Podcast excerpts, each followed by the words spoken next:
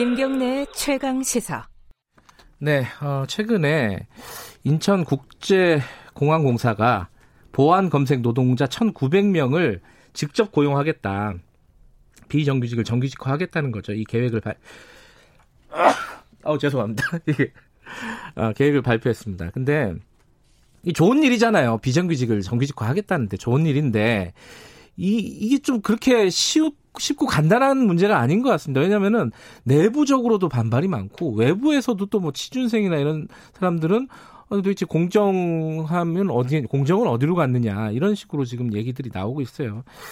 이게 이제 전체적으로 보면은 어, 정규직화 문제를 어떻게 풀어야 되는지 그 논란을 고스란히 담고 있는 이 문제인 것 같습니다. 이거를 전문가와 함께 좀 짚어보도록 하겠습니다. 한국노동사회연구소 노광표 소장님 스튜디오에 모셨습니다. 안녕하세요. 예, 안녕하십니까.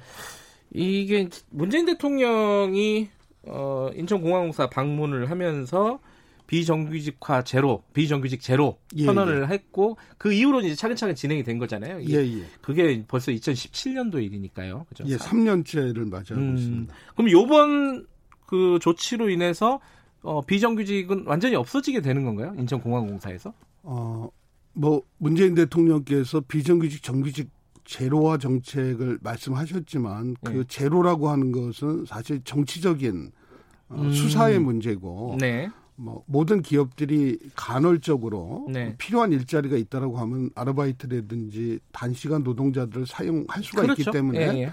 뭐 일정 부분의 어떤 비정규직들은 존재할 수 있지만 음. 그동안 만연했었던 파견 용역 음. 외주화 업체 이런 분들의 비정규직은 이번 조치가 시행이 되면 사실상 마무리되는 수준입니다. 그러니까 필수적인 어떤 직종 예. 어, 계속 일을 해야 되는. 예, 상시 어. 지속적인 업무는 음. 정규직화가 음. 계획이 나왔고 예. 이게 추진이 되면 마무리 수준입니다. 원래는 인천공항공사의 비정규직과 정규직 비율이 한 어느 정도였는데 이제 없어지는 거예요?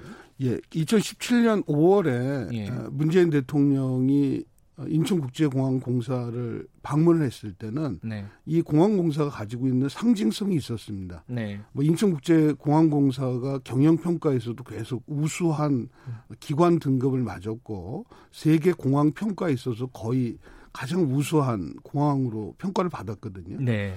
그래서 좋은 평가를 받고 있지만 사실 고용 면에서 볼 때는 당시 한 만 천 명 정도가 일을 하고 있었는데 정규직이 1000명이었고 비정규직 노동자들이 만 명이었어요. 아, 이거 10대 1이네요. 예, 예. 예. 이거를 상식적으로 보면 정규직이 만 명이고 비정규직이 1000명이었다라고 하면 아, 그 정도의 유연성들은 모든 기업에서 장려해야 될 상황이지만 음.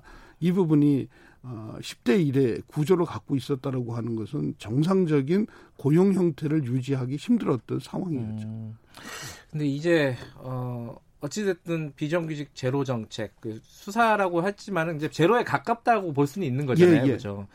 그 정책이 마무리가 됐는데 이제 마무리가 되는 상황에서 내부적인 반발 그리고 외부의 문제 제기가 동시에 막 나오고 있어요. 예, 예. 내부적으로는 정규직 노조가 일단 반대를 하고 있어요. 예, 예. 밖에서 보면은 이게 지금 하나하나 좀 분리해서 얘기를 해야 될것 같아요. 다 뭉뚱그리면 너무 복잡한 얘기라서 정규직 노조, 노조가 반대하는 이유는 뭐고 이건 어떻게 바라봐야 될지 좀 난감합니다. 예, 정규직 노조도 이렇게 과다한 비정규직이 많다라고 하는 부분에 대해서는 문제점을 가지고 있었는데 네. 이번 조치에 따르면 약그 9,785명의 비정규직 노동자들 중에 네. 2,143명 그러니까 약 21.9%가 직접 고용 정규직이 되는 거거든요. 네. 그러니까 인천공항공사의 정직원으로 어 이제 고용 형태가 바뀌는 거죠.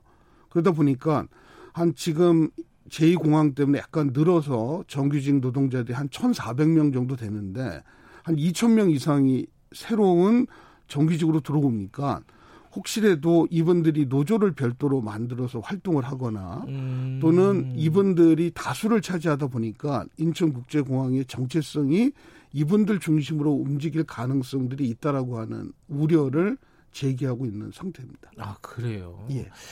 근데 그 부분은 물론 이제 내부적으로는 복잡한 사정이 있겠지만은 그냥 밖에서 볼 때는 아, 정규직 왜냐하면 비정규직이 정규직화 된다 하더라도 그 임금 체계나 이런 것들이 또 다르잖아요. 예, 예. 다르기도 하고 그만큼 또 받는 것도 아니고 지금 현 정규직처럼 관리직처럼 예, 예. 받는 건 아니잖아요.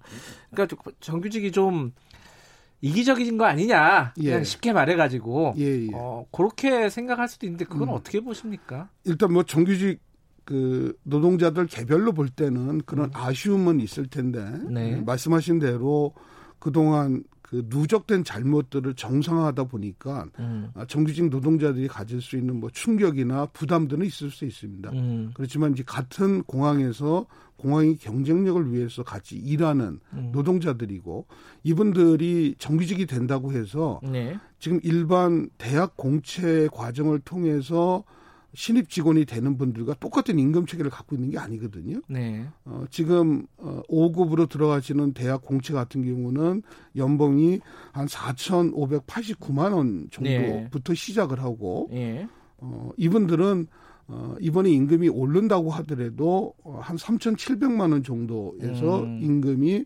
어, 임금을 받게 됩니다. 네. 그렇기 때문에 같은 기업 안에 있다고 하더라도 일하는 직무가 다르니까 별도의 임금 체계를 갖고 있는 거죠. 음. 그래서 정규직 노동자들이 갖고 있는 어, 불안감은 있을 수 있지만 예. 폭넓은 좀 연대 차원에서 같은 조직 문화를 만들어 내 나가는 것이 음. 중요한 시점이라고 생각합니다. 그리고 또 이 정규직 노조에서 반대를 하는 게 있고 또 내부의 또 반대 불만들은 뭐냐면은 어떤 직종은 예를 들어 뭐 검색 보안 검색을 하는 데는 본사에서 정규직화를 하고 보안 경비를 하는 쪽은 또 자회사로 가고 예. 이거 좀 부당한 거 아니냐 이게 또 있고요. 또 이제 어떤 시점에 따라서 그 이후에 입사한 사람들은 또 경쟁해 가지고 또 정규직화하겠다. 그 중에 이제 일정 부분은 어 정규직화가 안 될 수도 있다. 이 불안감도 있는 것 같고. 예.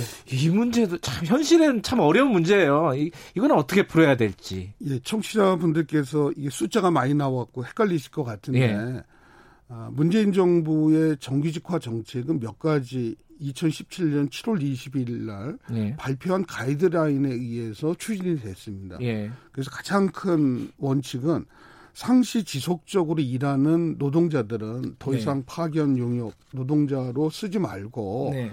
이제 정규직 노동자로 써라. 음. 단 어, 그 공공기관의 재정 여건이나 또는 네. 고용 관행들이 있기 때문에 모든 노동자들을 공공기관의 정규직으로 어, 뽑는 것은 어렵기 때문에 네. 에, 파견 용역 노동자들 중에 생명 안전 업무와 밀접히 관계된 노동자들만 음. 어, 정규직 직접 음. 고용으로 뽑고 네. 그렇지 않은 노동자들은 자회사를 만들어서 고용의 안정성을 담보하겠다라고 하는 원칙을 세웠습니다. 네.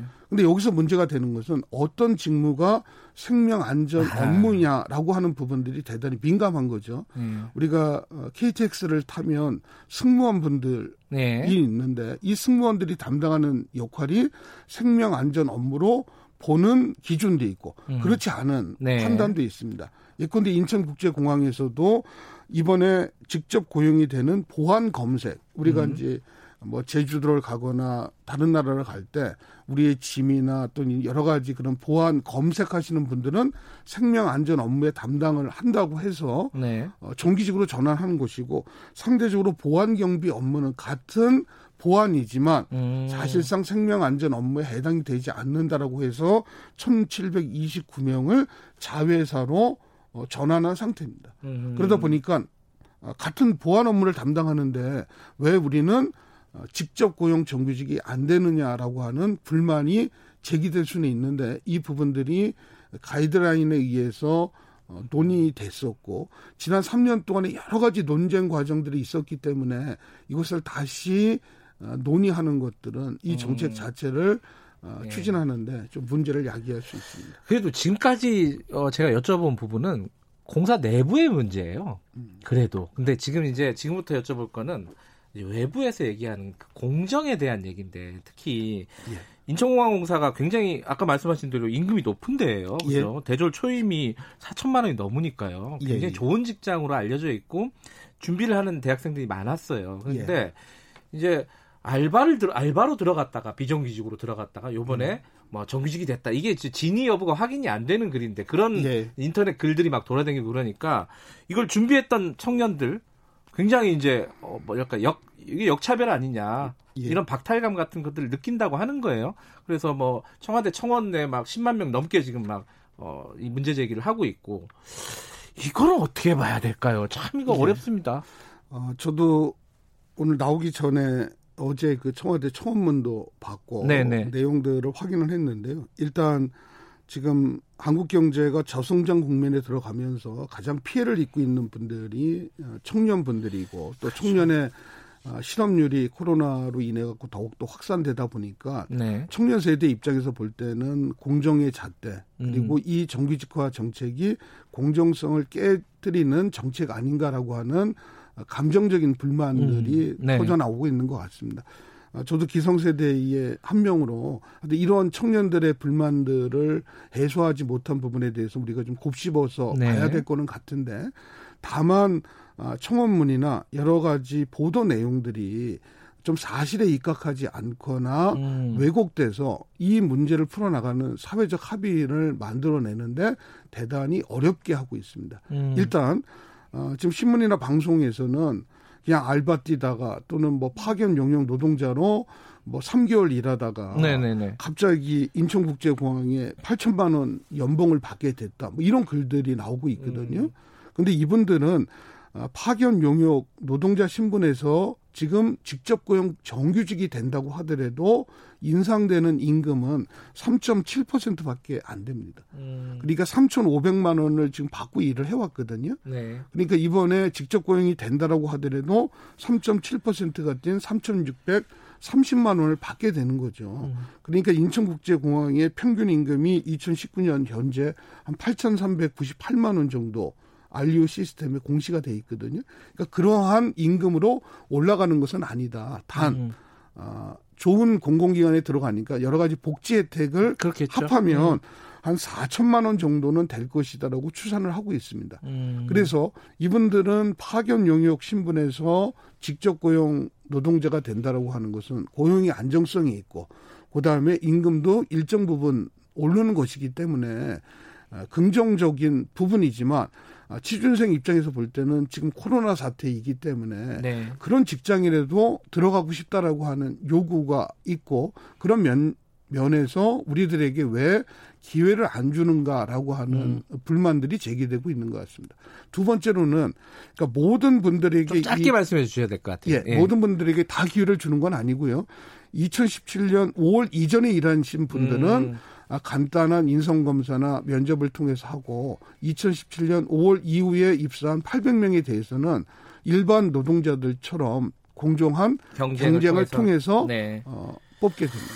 사실관계를 좀 명확히 아는 것도 중요하고 어, 이건 좀 다른 얘기지만 청년에 대한 대책들이 마련되는 게 더 중요한 문제인 예, 것 예. 같습니다. 예. 오늘 여기까지만 듣도록 하겠습니다. 고맙습니다. 예, 감사합니다. 한국노동사회연구소 노광표 소장이었습니다. 김경래 청행사 오늘 여기까지입니다. 내일 아침 7시 20분에 돌아옵니다.